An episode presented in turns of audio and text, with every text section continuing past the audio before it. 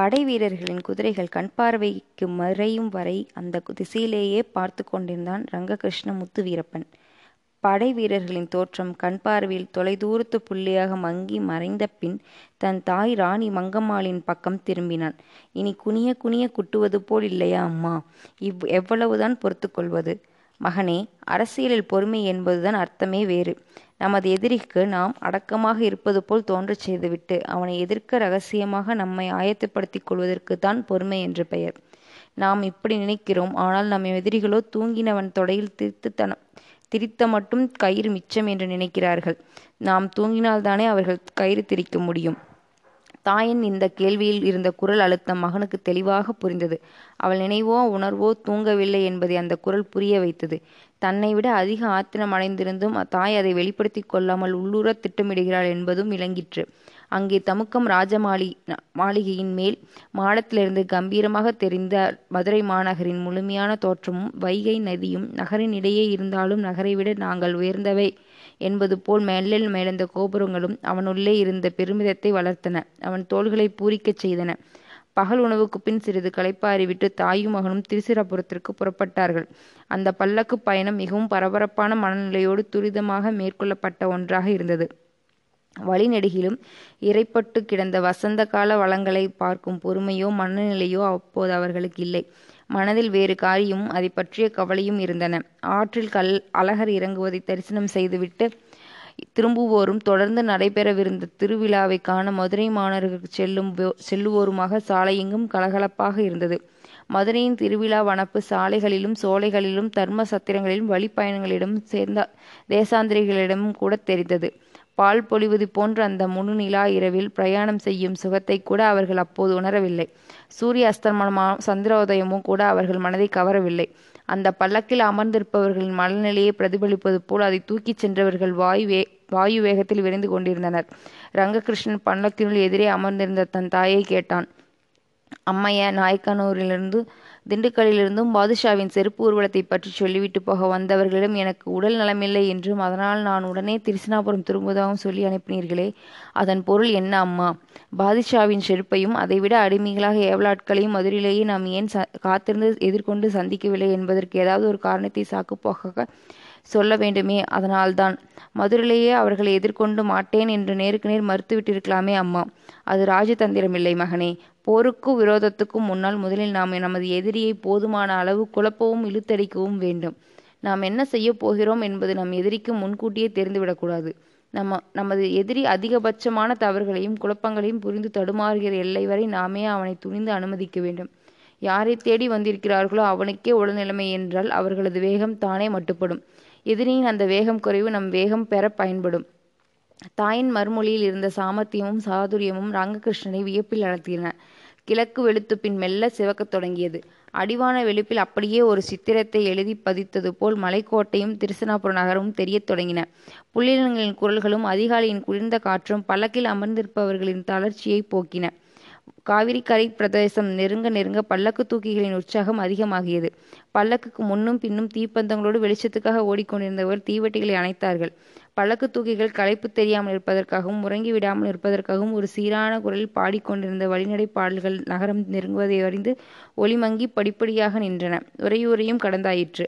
பல்லக்கினுள் ராணி மங்கம்மாள் திருவரங்கமும் பழைக்கோட்டையும் இருந்த திசைகளை நோக்கி கைகூப்பினாள். ரங்ககிருஷ்ண முத்து வீரப்பனுக்கு அந்த திசைகளை நோக்கி தொழுதான். மங்கம்மாள் கூறினாள், மதுரையில் மீனாட்சி சுந்தரேஸ்வரரும் கள்ளழகர் பெருமாளும் நம்மை காப்பாற்றி விட்டார்கள். இங்கே ரங்கநாதரும் மலைக்கோட்டை பெருமானும் காக்க வேண்டும். பாதுஷாவின் ஆட்கள் மதுரையோடு திரும்பி போய்விட மாட்டார்கள், இங்கேயும் வந்து தொல்லை கொடுப்பார்கள் என்றே தோன்றுகிறதாம்மா. மகனே, உத்தமமான வீரர்கள் நியாயமான முறையில் தன் எதிரியை மதித்து அவனை வெல்ல வேண்டும் என்று மட்டுமே நினைப்பார்கள். மத்தியமான வீரர்கள் எதிரியை அழித்து அவன் உடைமைகள் பொருள்கள் பெண்டு பிள்ளைகள் சூறையாட வேண்டும் என்று நினைப்பார்கள். மிகவும் மூன்றாம் தனமானவர்கள் எதிரியை வெல்வதோடு அவனையும் அவனை சேர்ந்தவர்களையும் அவமானப்படுத்த வேண்டும் என்றும் நினைப்பார்கள். தில்லி பாதுஷா ஔரங்கசீப்பின் ஆட்கள் மூன்றாவது வகையைச் சேர்ந்தவர்கள் என்று தோன்றுகிறது. இருக்கட்டும் அம்மா, மூன்றாம் தரமான அவர்களுக்கு நாம் முதல் தரமான பாடத்தை கற்பித்து அனுப்பலாம். திருச்சிராபுர கோட்டையின் புகுந்த பல்லக்கு அரண்மனை முகப்பில் இறக்கப்பட்டது. உயரமும் அதற்கேற்ற உடலளவும் இருந்த பேரழகி ஒருத்தி இளவரசன் ரங்ககிருஷ்ண முத்து வீரப்பனுக்கு ஆரத்தி சுற்றி கொட்டி வரவேற்றாள்.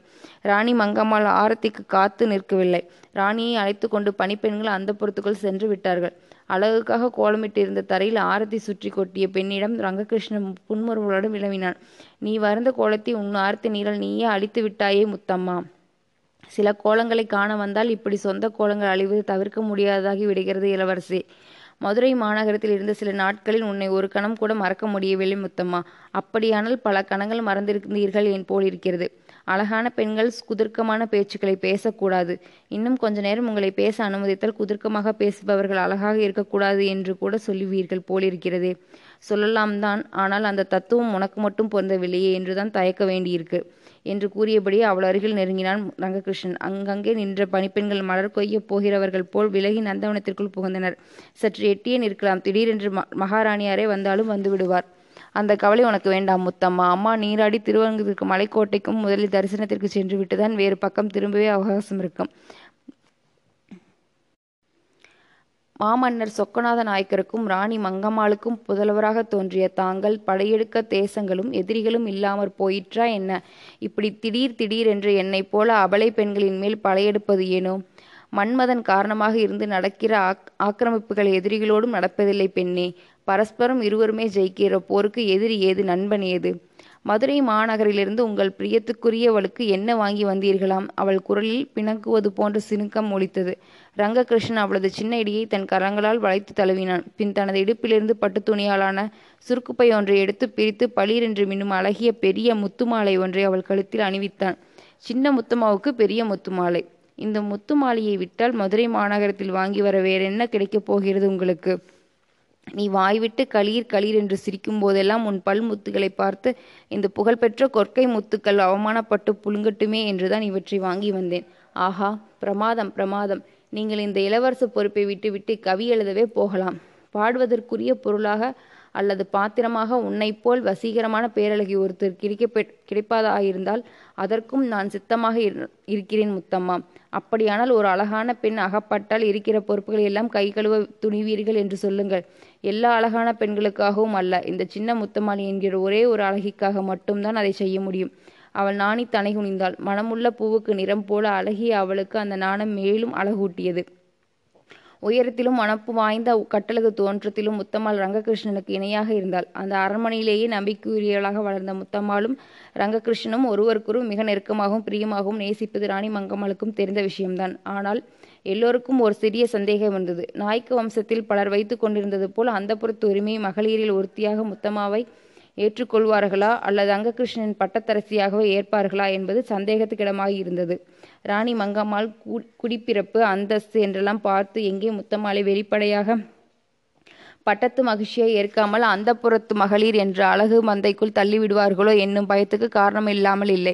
ராணி மங்கம்மாளை மணப்பதற்கு முன் அவள் கணவர் சொக்கநாத நாயக்கர் தஞ்சை நாயக்கர் அரச பரம்பரையைச் சேர்ந்த விஜயராக நாயக்கரின் வம்சத்தில் பெண்ணெடுக்க முயன்று முடியாமற் போயிற்று. காரணம், தஞ்சை நாயக்க வம்சம் விஜயநகர அரச வம்சத்துக்கு இணையான அந்தஸ்து உடையது என்றும் மதுரை நாயக்க வம்சம் அத்தகைய அந்தஸ்து உடையதில்லை என்றும் சொல்லப்பட்டது. அதிலிருந்தே தஞ்சை நாயக்க வம்சத்துக்கும் மதுரை நாயக்க வம்சத்துக்கும் விரோதம் நீடித்தது. விஜயநகர மாமன்னராய் இருந்த அச்சுதாராயரின் தங்கை கணவரான செல்லப்ப நாயக்கர் தஞ்சையில் ஆண்ட நாயக்க வம்சத்தின் முதல்வர். ஆனால் சொக்கநாத நாயக்கரோ பேரரசின் ஊழியராக நியமனம் பெற்று மதுரைக்கு வந்து விஸ்வநாத நாயக்கரின் வழித்தோன்றலில் ஒருவர். நேரடியான அரச வம்சம் இல்லை. இந்த அந்தஸ்து பிரச்சனை சொக்கநாத நாயக்கரையே உறுத்தியது. இதே அந்தஸ்தை மனதில் கொண்டு ரங்ககிருஷ்ணன் அந்த அந்தஸ்தும் இல்லாமல் சிறுவயதிலிருந்தே அரண்மனையில் வளர்ந்து வரும் முத்தம்மாளை மணமுடிக்க தயங்குவார்களோ என்ற சந்தேகம் சகலருக்கும் இருந்தது. தாங்கள் உயர்ந்த ராஜவம்சம் என்று மற்றவர்களுக்கு நிரூபித்து காட்டுவதற்காகவே ராஜ பரம்பரையில் மங்கம்மாள் தன் மருமகளை தேடக்கூடும் என்ற எண்ணம் அரண்மனையில் வட்டாரத்தில் பரவலாக நிலவியது. ஆனால் ரங்ககிருஷ்ணனோ தன் ஆரூர் காதலி பேரழகி முத்தம்மாளுக்கு வாக்கு கொடுத்திருந்தான். மணந்தால் உன்னை மட்டுமே மணப்பேன், உடலாலும் உள்ளத்தாலும் உன் ஒருத்திக்கு மட்டுமே நாயகனாக இருப்பேன். இப்படி அவன் வாக்களித்த போது முத்தம்மாள் அவனிடம் ஞாபகமாக ஒன்றை கேட்டிருந்தாள். உங்கள் அரச வம்சத்தில் ஒவ்வொரு இளவரசரும் குறைந்தது 200 பெண்களுக்காவது வாக்களித்திருக்கிறார்கள். 200 பேரையும் அந்த புறத்தில் ஆசை நாயகிகளாக வைத்துக்கொண்டு அந்த வாக்கை காப்பாற்றிவிட்டு அப்புறம் ஒரு பட்டத்தரசியையும் ஆலையிட்டு மணந்திருக்கிறார்கள். நீங்களும் அப்படி ஒரு வாக்குறுதியைத்தானே எனக்கு அளிக்கிறீர்கள். அப்படி வாக்குறுதி இருக்கும் நீர்மேல் எழுதிய எழுத்துக்கும் என்ன வித்தியாசம்? இல்லை முத்தம்மா, எங்கள் வம்சத்திற்கே இது விஷயத்தில் நான் முன்னுதாரணமாக இருப்பேன். எனக்கு பட்டத்து அரசி ஆசைனாகி எல்லாமுமாக நீ ஒருத்திதான் இருப்பாய் என்று அப்போதே அவளுக்கு உறுதி கூறி வாக்களித்திருக்கிறான். ஆனால் மகாராணியும் அமைச்சர்கள் பிரதானிகள் ஆகியோரும் மூத்தவர்களும் பட்டத்தரசி விஷயமாக முடிவு செய்யும் போது அரசியல்காரங்களை கொண்டு முடிவு செய்வார்களோ அல்லது ரங்ககிருஷ்ணனின் சொந்த லட்சியத்துக்காக முடிவு செய்வார்களோ என்று கலக்கமும் ஐயமும் முத்தம்மாளுக்கே உள்ளூர இருந்தன.